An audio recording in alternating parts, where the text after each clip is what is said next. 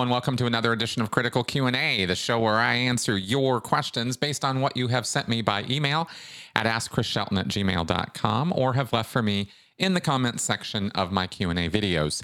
Um, and for just to let you guys know, if you could send me emails, that is really the easiest way for me to get your questions. And most of you do do that, and I appreciate it, but I'm just throwing it out there that the easiest, fastest, and most certain way to get your questions to me is by email to askchrisshelton at gmail.com. And that email address is in the description section of every Q&A video I do.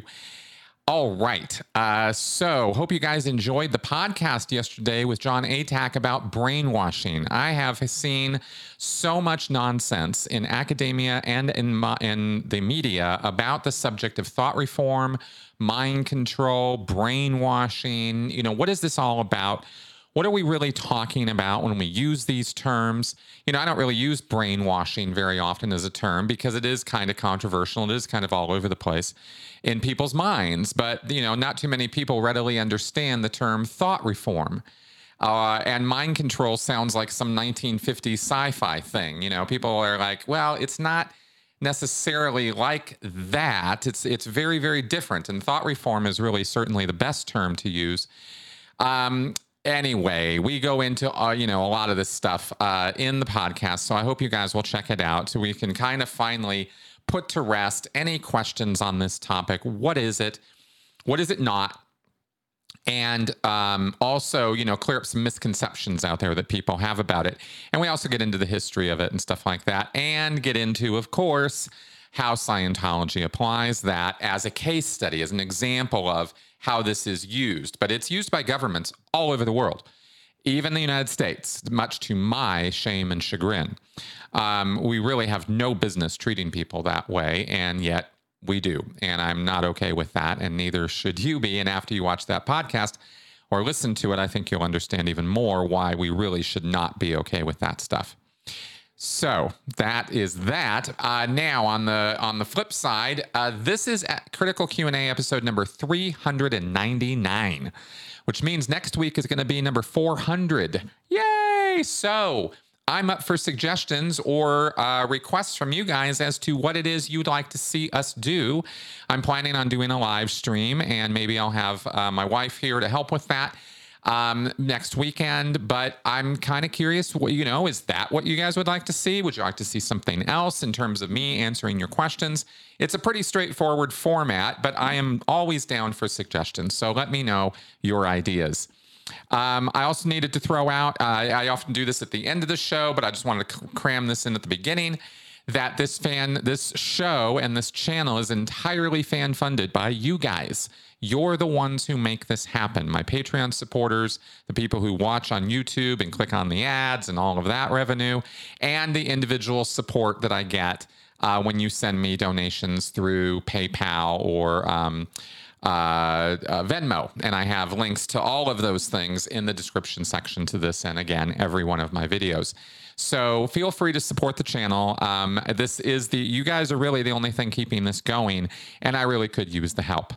And finally, I wanted to say, because um, I need to promote this a lot more, and this is the venue to do it, that if you are someone who needs consult- consultation on the subject of cults, coercive control, brainwashing, you know, all that stuff, how to deal with it, how to, you know, how to deal with it either having come out of a coercive controlling situation like a cult or a domestic partnership or something, if you're having struggles or you're having some issues with that, maybe I can help.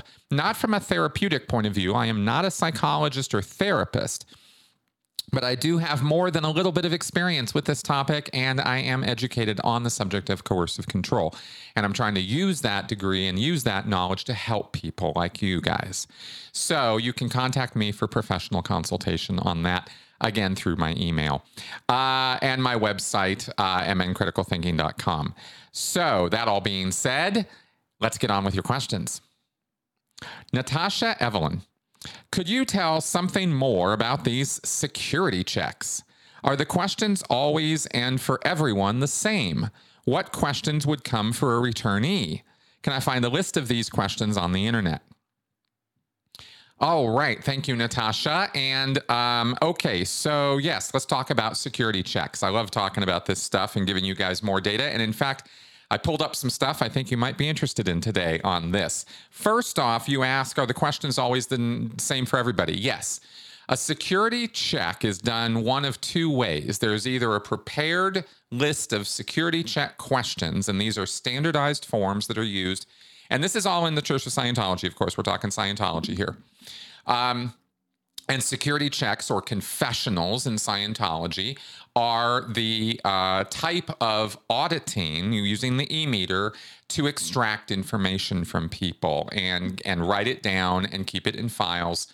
And it's all supposedly confidential and of course none of it is.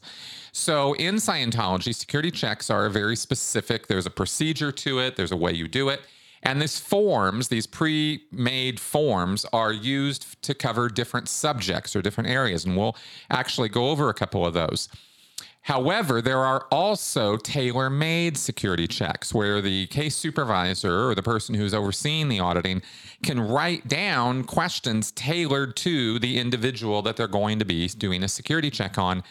If there's a specific investigation being done or it's suspected that the person is guilty of, you know, these overts, these crimes or sins, uh, in a specific area and there is no prepared form for that, or they don't want to do the whole form, then they can do a tailor made security check. But once the rule is that whether you're using a pre printed form and you can add questions to it, so you can tailor make some questions on a prepaid on a prepared form, or you can just do the whole thing from scratch and prepare it yourself.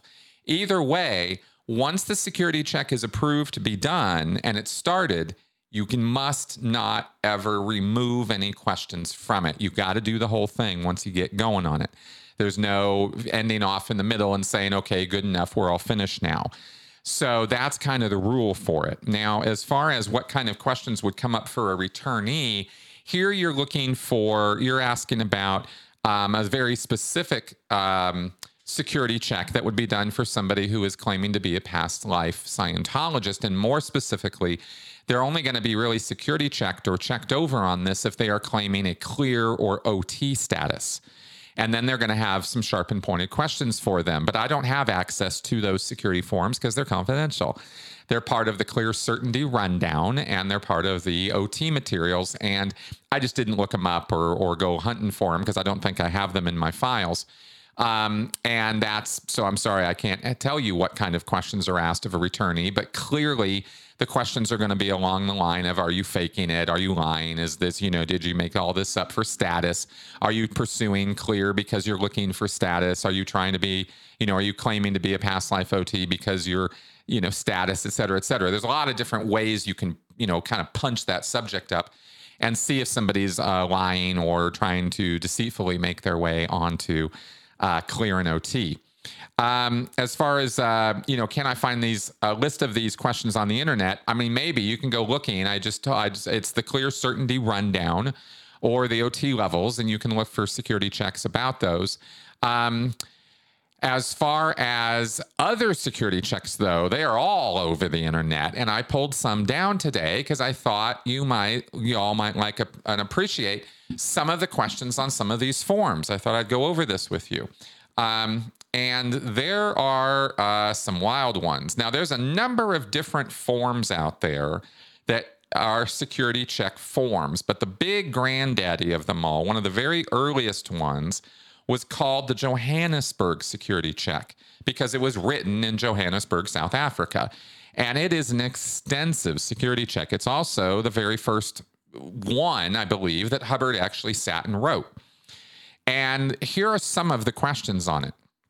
This is, and there are, by the way, on this particular form, there are uh, 90 questions.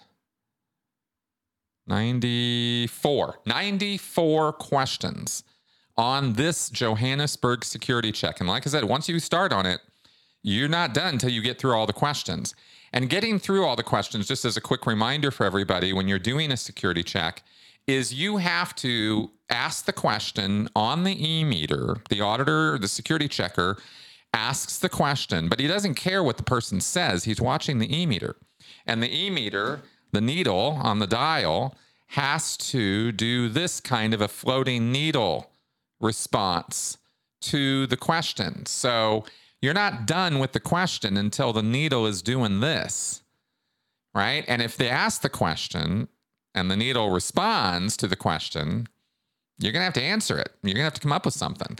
And the whole point of a security check and the whole reason the auditor is there is to get these questions to read to respond right and and that's the that's what it looks like on a needle if you're looking at the meter from your perspective the needle falls from the left to the right and that's a fall and that's the reaction that they're looking for uh, so, what are some of the questions on the Johannesburg Sec Check? Well, here are some of the first. I'm not going to go through all 94 questions, but here are some of them.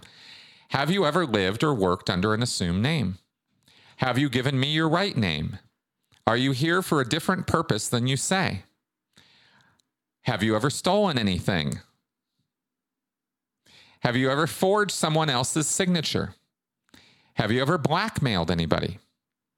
Have you ever been blackmailed? Have you ever smuggled anything? Have you ever been in prison? Have you ever indulged in drunkenness?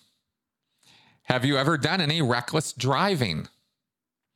Have you ever burglarized any place? Have you ever embezzled money? Have you ever assaulted anyone? Have you ever been in jail? Have you ever been told lies in court? Oh, sorry. Have you ever told lies in court? Have you ever had anything to do with pornography? Have you ever committed arson? Those are just the first 18 questions or first uh, 10 or 11 questions on this form. And it goes on and on and on and on and on. Have you ever been in illegal possession of firearms? Have you ever had anything to do with communism or been a communist? Have you ever been a newspaper reporter? Have you ever had intercourse while under the influence of drugs? There's all kinds of questions on here, all kinds. Uh, I'm just randomly kind of going through the Joburg now, right? That's what they call it, the Joburg, the Johannesburg Sec Check. Uh, have you ever uh, have you committed any overts against spirits? Here's an interesting question. How could you help God or infinity? That's a security check question, and I'll leave it to you to figure out how. It's it's wild stuff. Okay, now moving on. Here is a confession that a confessional form that I received when I was in Scientology as a staff member.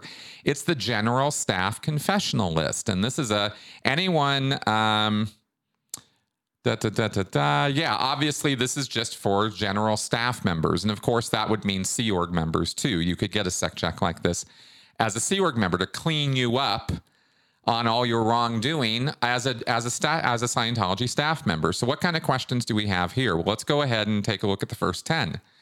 Have you ever stolen anything from a Scientology organization? Are you here only to get free processing? Do you intend to leave this organization once trained? Have you audited outside PCs for money while a member of this org? that is a rule that they have is if you're a staff member in a Scientology church, you cannot be auditing people outside the org uh, and making money on that because that would be ripping off the org. See? Have you ever fed an org PC to an outside auditor? Sometimes there's commissions and stuff for that, right? Not okay. Have you ever broken a contract with an org? Have you ever shifted the blame to an innocent staff member? As a staff member, have you failed to keep the org schedule? Have you offered or delivered free services? Have you accepted services from an organization without being invoiced? Right? Free service. There's policy on that. No free services. And this general staff confessional goes on and on and on here, like a, like the last one. 78 questions in total.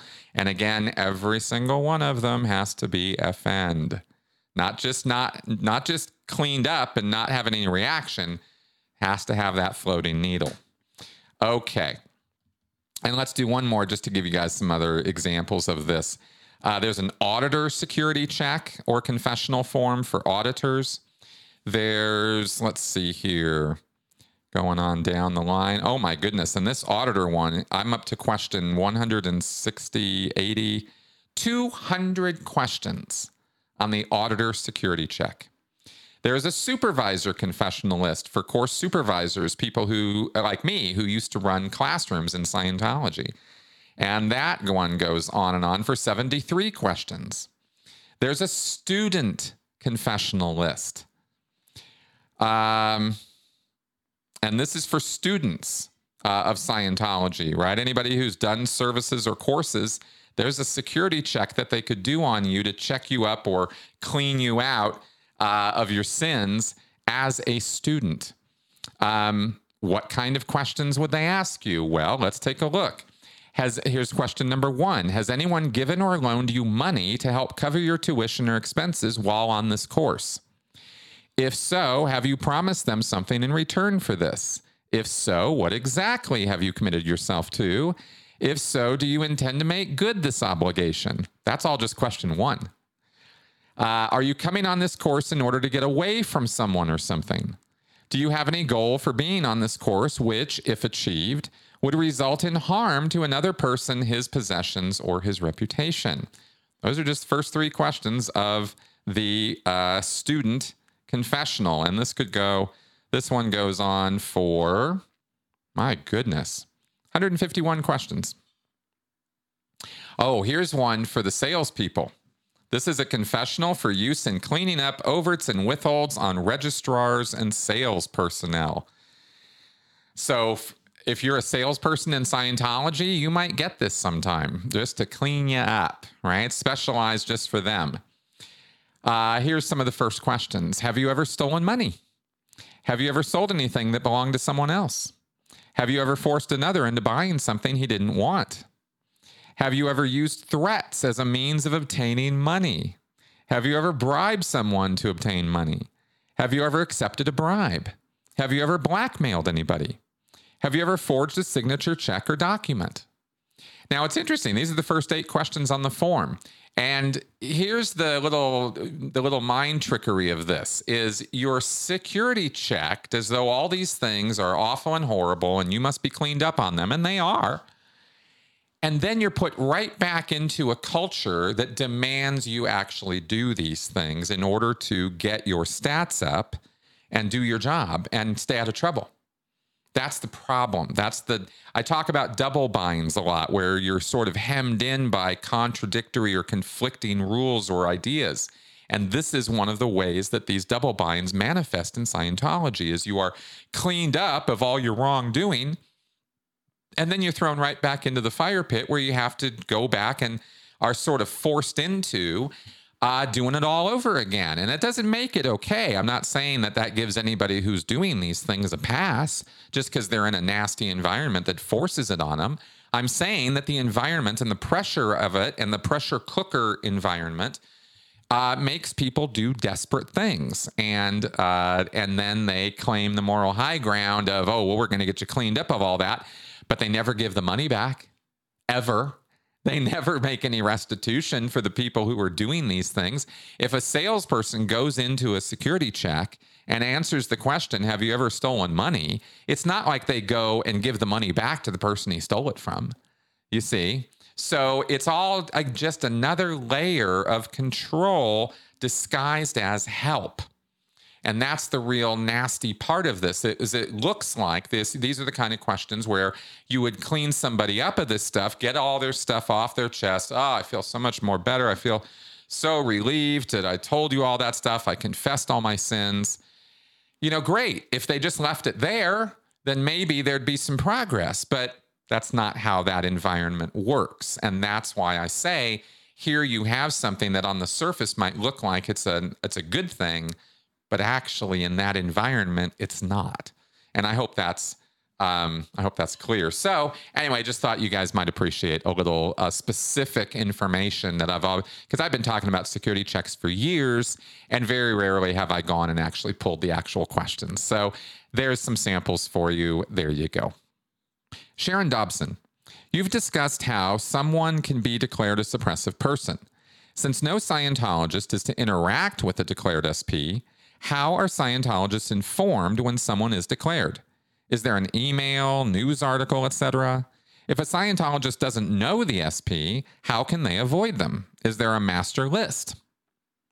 All right, Sharon, thanks for asking about this. And the way it used to work uh, years and years ago was there every single Scientology organization or church, every one, has a staff notice board or a, and a public notice board. They have a, a literally a bulletin board where they would post post the declare orders on people. And they would usually have them on a clipboard or a little clippy or something and they would put them up there and people could go and see who had been declared all over the world. And it wasn't like there were lots and lots of these things. There were just a few and they'd be posted for about a month or so and then they'd go into a file in the uh, division one uh, department three the ethics department of the church. And you could always go there, and, and there'd be files of these SP declares, and they were printed on goldenrod colored paper, yellow, basically a, a kind of a darker, deep yellow uh, color. And this is the official color for the ethics and division one of the Scientology uh, organization. So everything coming out of uh, division one is on this goldenrod paper, including these declare orders and other ethics orders. So you could recognize it from across the room. It's like, oh, there's some goldenrod, right? And you'd go over there and take a look at it and it'd be hanging on the bulletin board. And they were quite interesting. I remember as a public Scientologist going and seeing them. And I'd see declare orders from some guy in Germany or somebody in France or somebody in the US or, you know, just some Joe Schmo I'd never met or had anything to do with. Sometimes I might have heard their name or heard of them and it'd be like, oh my gosh, they got declared. And you'd read through it. And the whole point of the SP declare was to character assassinate the person uh, to, to, the rest of Scientology and make it that that person was justifiably kicked out. That was their fault that they were kicked out. It was never the church's fault. It was always stuff they were doing that caused the church to have to go out of its way to try to help the person, and they didn't get any help. They wouldn't respond to help. That was always part of the SP declare is this person has been offered, you know, or given or worked with, or despite, you know, intervention from the ethics officers, uh, Joe Schmo refused any help and refused any contact and, you know, continued to demand, you know, whatever it was they were demanding or continued to do whatever flagrant violation of Scientology policy they were engaging in, whether it was going off and getting auditing from somebody they weren't supposed to, or they were disagreeing too much, or they were uh, committing, you know, stealing from the organization, or they were lying or involved in extramarital affairs, or whatever the nasty that they were involved in, it would be laid out in detail in the declare order. And so you would come away reading this thinking, holy shit, that's a bad dude. I'm glad we got rid of him so glad they spotted that and cleaned that up. And that was the intended result of reading one of these character assassination goldenrod sheets. So that's how they used to do it. But here's what happened with the birth of the internet. These SP declares could be broadly disseminated online. People could see them. People who had nothing to do with Scientology could see them and go, wait a second that's crazy. What are you talking about? This is there's invasion of privacy. There is li- there's libel and or slander going on here. This is not okay. This is really wrong of any group to be doing uh, to people. And this had a very negative PR ramification, and it endangered the church because you know libel and slander are real crimes. And if Scientology's uh, you know, exposed in this way, then what they do is pull in their flippers and stop doing it and pretend they never did it. And that's one of the things that's happened here where they stopped posting the declare orders on the notice boards or they stopped posting all of them on the notice boards. And instead, you had to go to HCO, go to the ethics department to find them and look them up. And you know, and that's not something people would think to go do or or think about very much. And so the department 3 guys, the ethics guys would receive these declare orders or they would receive a list, a master list from the international justice chief of all the declared SPs ever. And they do keep up a list of this. And that way they can, you know, look at people up and check and see if somebody's declared or not. Um, so that's how it used to be done. Now, in terms of how they notify people now, for the most part, it's done through the rumor line. And what you're told is that uh, either through Facebook or through the local ethics officer, or somebody maybe calls you up or something, if they see or hear that you are somehow connected, like if somebody was connected to me, if a Scientologist friended me on Facebook, let's say, and the church was monitoring their Facebook friends, which they do. They call them the, we we call them the Facebook police. They're out there. There are Scientologists who go through the friend lists of other Scientologists to see who they're connected to. And if they're connected to one of the bad guys like me, Mike Rinder, whoever, they get a phone call or they get a message. Hey, I just want to let you know that person's not in good standing with the church and you should not be connected with them. Just saying. And that's the key phrasing now is they are not in good standing.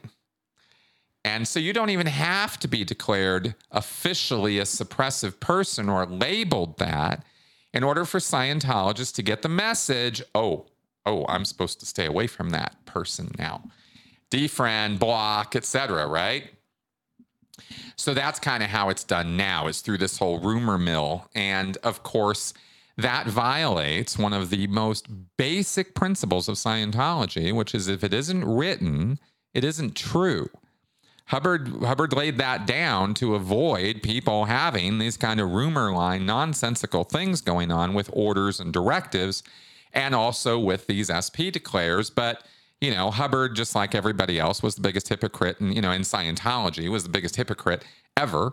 And so he would violate this rule all the time. But it is still an in writing order in Scientology that if it isn't written it isn't true and you're not supposed to be able to get in trouble for stuff that's not written down. You're, if you're breaking rules that nobody's written down anywhere, you're not supposed to be getting in trouble. If somebody's issued you an order and you haven't done it, and it was just a verbal order, you're supposed to be in the clear. Like uh, you didn't put it in writing. So, what, you know, screw you, right? So that is kind of one of the most fundamental things that was violated. And a lot of Scientologists were like, wait a second, what the hell's going on here? And that has opened some people's eyes all by itself, is that kind of contradictory, you know, hypocrisy. But that's how Scientology operates now, is it's all rumor line and rumor mill and, and Facebook police. And that, of course, um, if you think that through a little bit, as to like how would it be if your where you work operated that way? And if it does operate that way how does it feel? Feels pretty dangerous doesn't it? Because you never know when you're going to get hit or from what end or for what reason. Anybody you are vulnerable to anything from any direction if things can't be standardized and written down and followed. And this is why policy and guidelines and rules are so important so, uh, you know, that you, you end up creating an environment of uncertainty and danger and threat. And that's exactly what Scientology has done. And Miscavige has found it to be actually better for him to run things this way because it puts everybody on eggshells all the time as to whether they're in trouble or not. So another aspect of, you know, Scientology's coercive controlling environment is that that milieu control, that environmental control right? This is a way that you can do it is is you make everybody very uncertain as to who who's going to get in trouble for what when. Yeah and a lot of people see, you know don't deal with that very well. It causes a very stressful very anxiety ridden environment and people are not on their best behavior and they are not able to produce their best when they're in an environment like that. But you know the thing about these destructive cults is they're not trying to be uh, glittering models of efficiency. They're trying to control people. That's what it's all about. And so the more you, you know, you guys out there maybe find yourself in a work environment or a, a social environment that acts like that, you know, you might want to seriously reconsider whether you want to stay in that environment or not because it's dangerous. And that's why. So there you go. Tom Velvick. I was wondering what happens to people who spend hundreds of thousands of dollars to get to OT8 and then realize that all the gains slash abilities promised to them didn't happen. Do they blame themselves and they think they still need more auditing? Do they just pretend to have the abilities promised? Do they realize it's all been a scam and then either go psychotic or leave the church? That has to be a terrible blow to realize it's all been a lie. Hey, Tom, thanks for this question. And actually, you know, you kind of answered it yourself with all the questions you asked because it's all of the above. I can think of or have seen examples of all of these people blaming themselves and they need more auditing, people pretending. That was where I was going to go first because that tends to be with people who stick with it and stay in Scientology. They either pretend or, more importantly, they even pretend to themselves and they just fake it, right? Fake it till you make it kind of thing. And as OT8s, they're supposed to have made it. But OT8 is only the first of the true OT levels and is not supposed to necessarily give you telekinesis and telepathy and all that stuff. Everybody's kind of unique and different. And one of the ways they justify it in Scientology is well, you know, people have differing amounts of theta endowment right? There's big beans and maybe not so big beans, right? There's Tom Cruise and David Miscavige, big beans, and then there's your regular Joe Scientologist. And maybe he's not as big of a bean, and maybe he's not endowed with as much theta as somebody like a Tom Cruise. And so, you know, it's going to be a little bit more of a slow roll for you to regain all of your spiritual abilities. And so, you know, you just kind of plod along and do your work and keep your head down and and say yes sir, no sir, and how high sir when you when you're told to. Um, and yes, there are people who get through OT8 and have such a horrible experience. In fact, there's been a lot of them who have had such a horrible experience getting through OT8 that that all by itself finally, you know, they just went, "Oh my god, I've gotten all the way to the top. I have just been abused and used and taken. They took all my money and what do I have to show for it? Absolutely nothing or very little. And they become quite disaffected and they leave. They leave Scientology, and a lot of OT8s have done that. Others spin inwards, right? Their attention sucks in, they introvert, they wonder what's wrong with them, they start, you know, thinking very, very weird things. And a couple people have even kind of gone off the edge. Now, was that because of OT8? Impossible to say.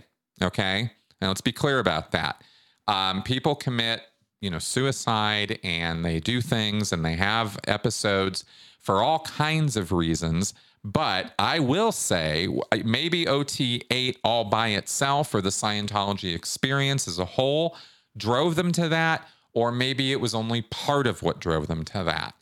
It's really hard to say. That is truly a case by case basis, and you really got to know all the details before you can, um, you know, sort of slam judgment down on that.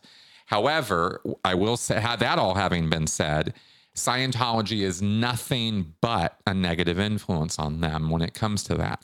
There is not really any any positivity to be gotten from Scientology. It is a coercively controlling environment which is designed to leech your money and your time and your energy and suck you dry and use you and use you and use you until you won't be used anymore and you get yourself out of there. That's that's how it is in Scientology. So, you know, people are going to have all kinds of reactions to that once they realize that's what has been going on. And sometimes those reactions can be violent or can be uh, self-destructive. So that's what I can say about that. Michael Yoder.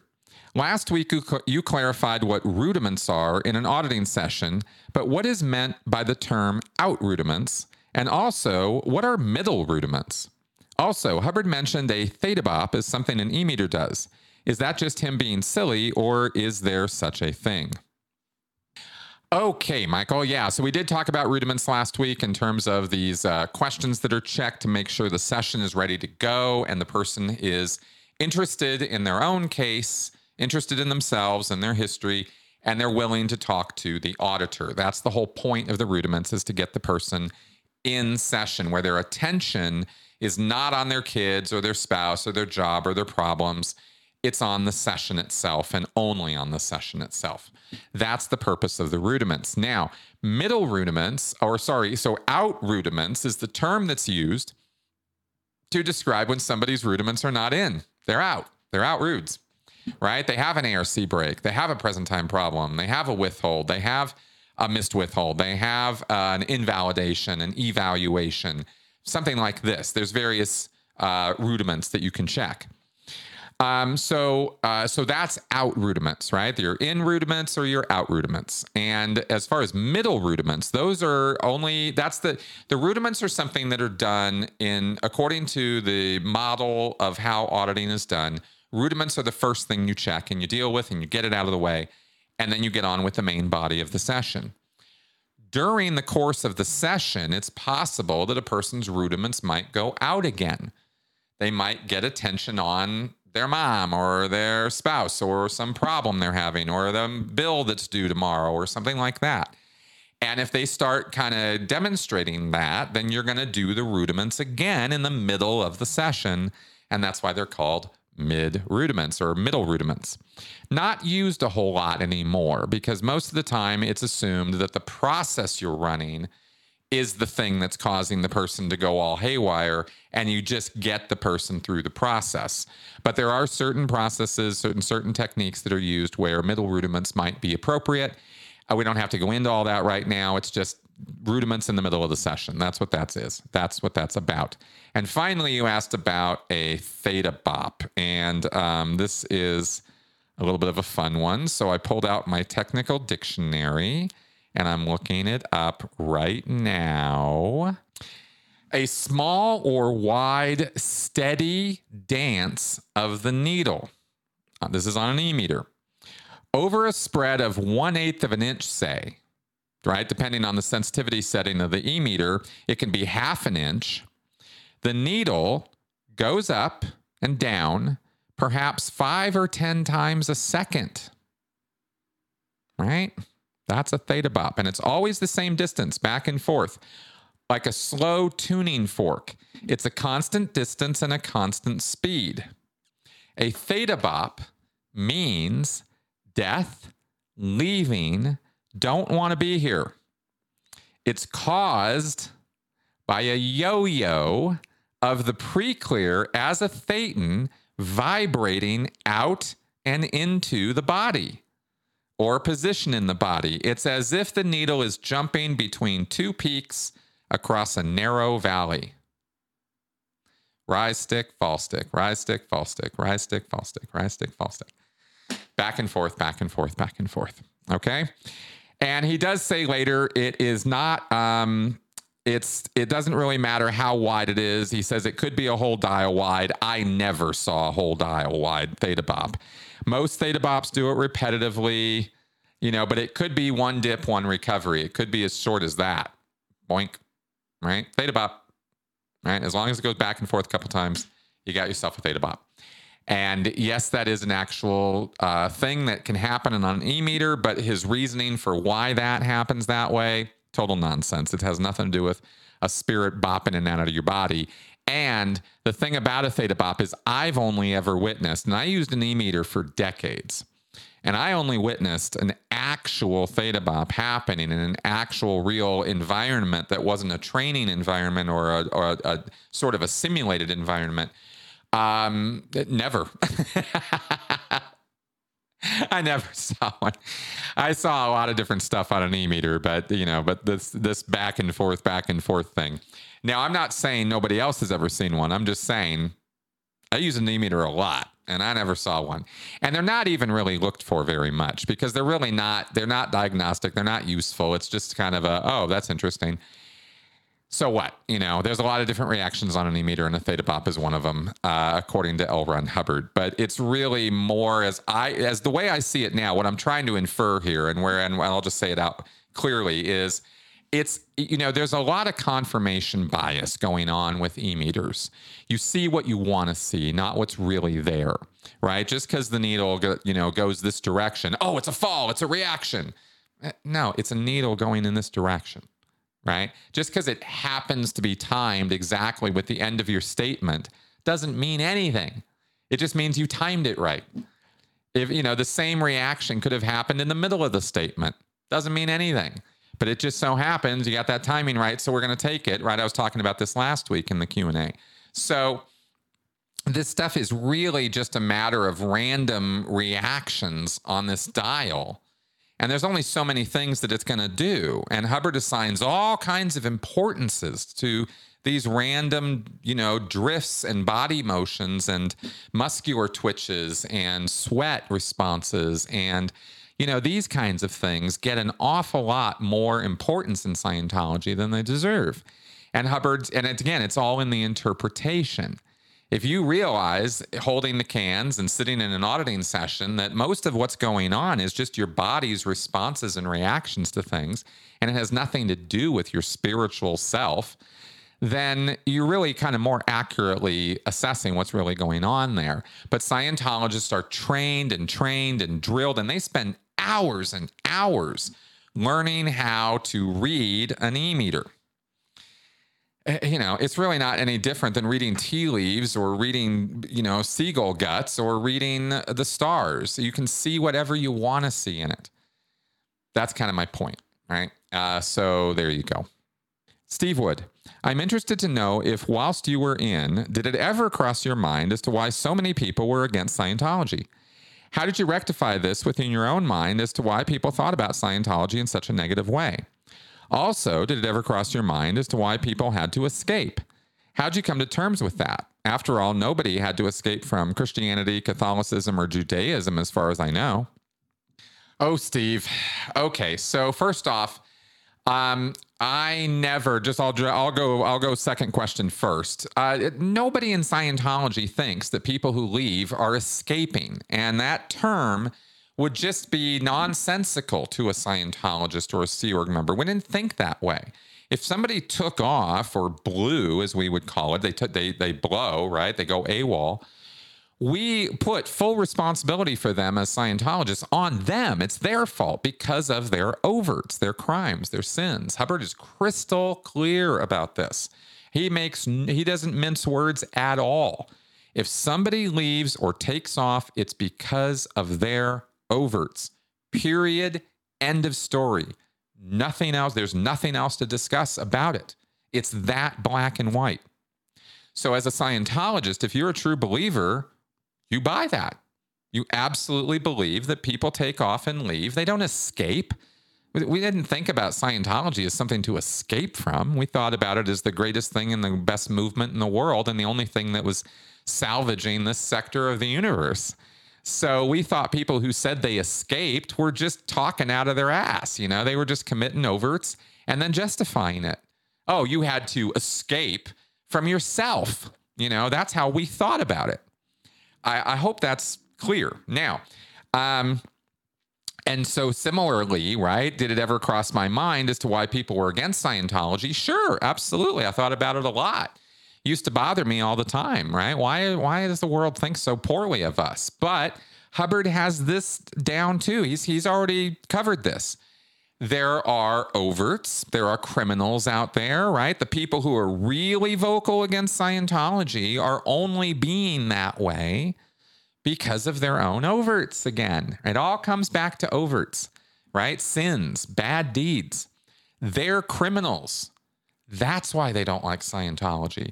And if you're not, and if you're just a regular Joe Blow and you're not a criminal, you've been either influenced by one of those criminals, one of those SPs, right? Unduly influenced by them, or um, you're just grossly ignorant you just have no clue what you're talking about. You're just being a smartass. You're just being a, you know, a shill for the psychs. You're just being a shill for the SPs. You don't really know what the hell you're saying. And I can disregard everything you have to say because I don't have to pay attention to anything you say. I'm the one who's the Scientologist in this picture. I know what I'm talking about when it comes to Scientology. You don't. You ain't got nothing to tell me about this topic. See, that's the attitude and it's a very strong one. That's the whole thing about us versus them. Is it's a versus. You actually have to be a little antagonistic or hostile to them because they ain't us. And if they want to come on board and be part of us, open arms, baby. Come on. We'll accept you. We'll we'll train you, we'll teach you, we'll rehabilitate you spiritually, and we will save you. The doors are wide open, but you're the one who has to walk in the door. And if you're going to just sit out there and catcall, you're just part of the problem. You are not part of the solution. You're not solving anything out there. We're the ones in here who are solving things. That's the attitude in the Church of Scientology. And frankly, in every destructive cult out there.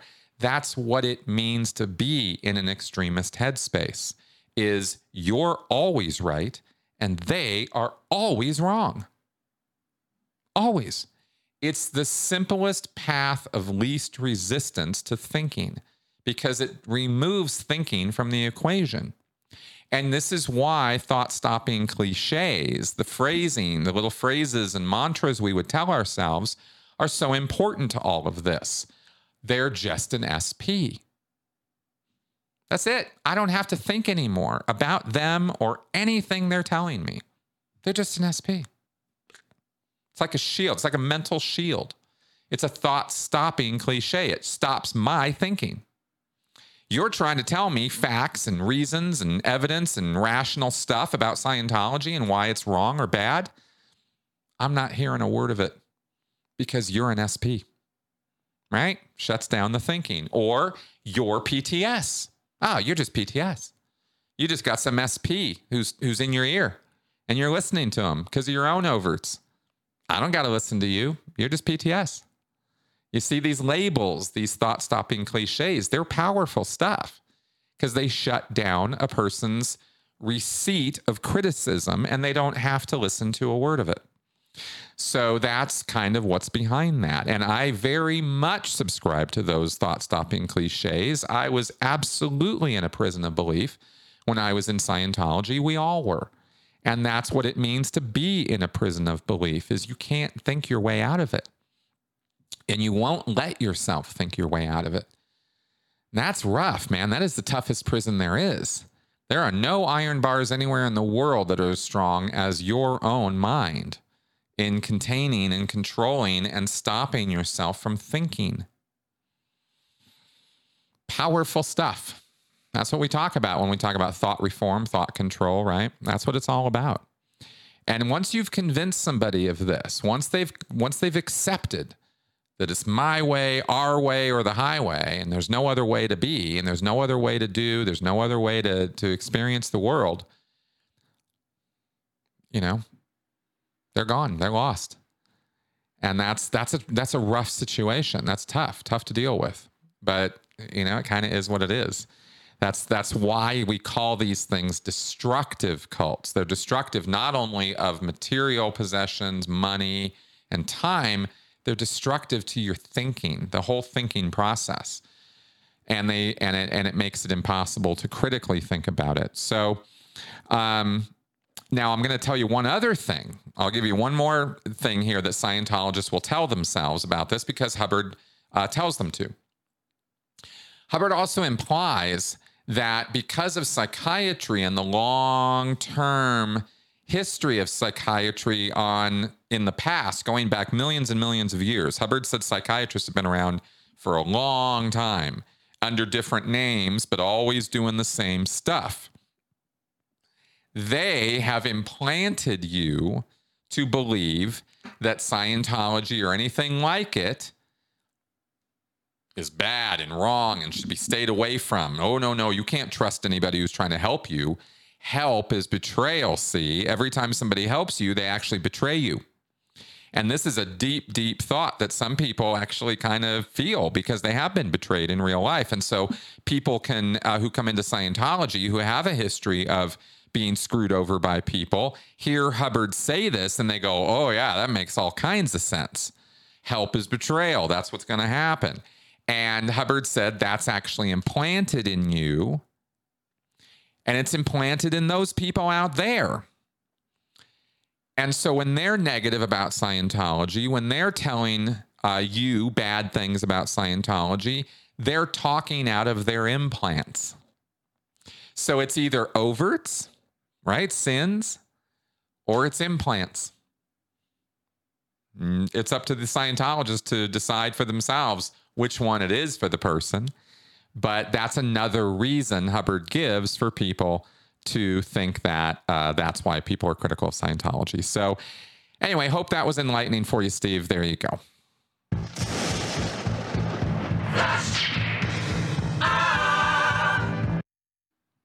All right, let's do some flash answers. Jonathan Perry.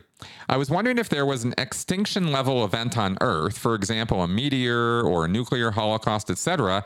What would happen to all the Thetans? There would be no bodies to occupy. Also, isn't there a thing about the soul catchers where we can't leave our solar system? From my understanding, the lore is you have to reach OT 15 to be able to transcend everything. So if you only made it to OT 8, would you be out of luck anyway? All right, Jonathan, thank you for this question. Very quickly, if you make it up through OT 7 and you're done and you get to onto OT 8, then you're pretty much secured in a position where you're going to be okay. That's the thought, right?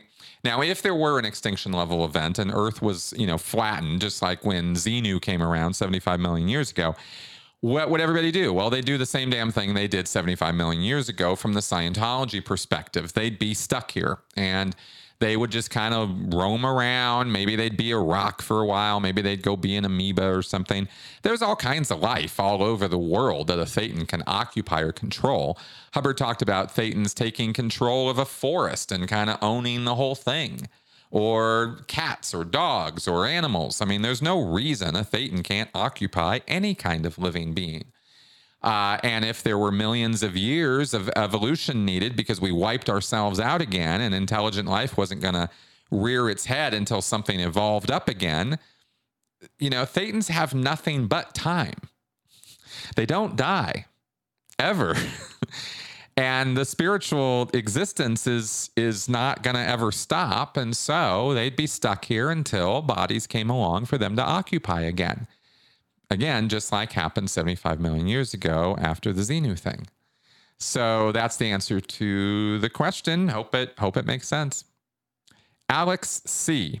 When David Miscavige came around during your time in the Sea Org, did he do all the talking or were those around him briefing him? What was his overall tone when he spoke? Was he dismissive or did he put on a positive motivational valence? Whenever I saw David Miscavige, he was doing briefings and he was definitely the one in charge and he was definitely the one doing all the talking. I never was in a situation where David Miscavige was being briefed on something. I was not at that level where I was in those rooms during for those meetings. But obviously they happen all the time, but I was just never privy to those. Um, Miscavige, in terms of his overall tone when he spoke, was relatively hostile. He came across as rough and intense right? He wanted you to get this, and God damn it, you better, right? Those were the kind of briefings I was involved in, and um, and it was you know yes sir, no sir, how high sir. It was very much like all you know, all ears, all eyes, mouth shut kind of approach. We were terrified of that man. Um, I didn't call it terror terror at the time. I called it respect because I had a very twisted idea of what respect was when I was in Scientology, especially in the Sea Org. Um, so yeah, he was more dismissive than he was positive, motivational. But you know, there were also, of course, times I was in the room during events where he was doing the briefings to all the public. And at those times, he was his motivational self that you see in the DVDs or the event videos. So, um, so those are the two sides of Miscavige I saw uh, in my experience with him.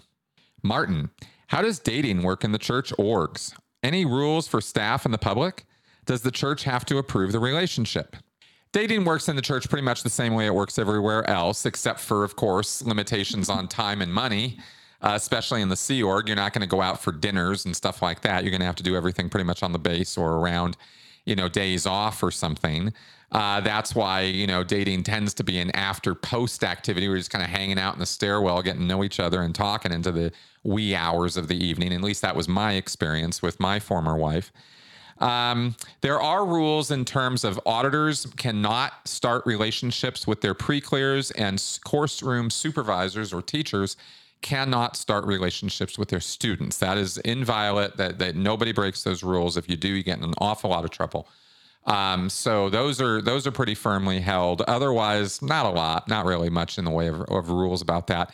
In the Sea organization, of course, there's no sex pre-marriage so uh, no heavy petting no like getting into it and down and dirty or anything and lots and lots of people in the sea org have broken those rules and gotten into all kinds of trouble for it but those are the rules all right, that is our show for this week. Thank you very much for coming around and listening to me gabber on here. I hope these answers were informative, educational, and entertaining as always. And I hope you'll keep in mind what I said at the beginning of the show about supporting the channel Uh, your help would very, very much be appreciated. And I will see you guys next week. Bye bye.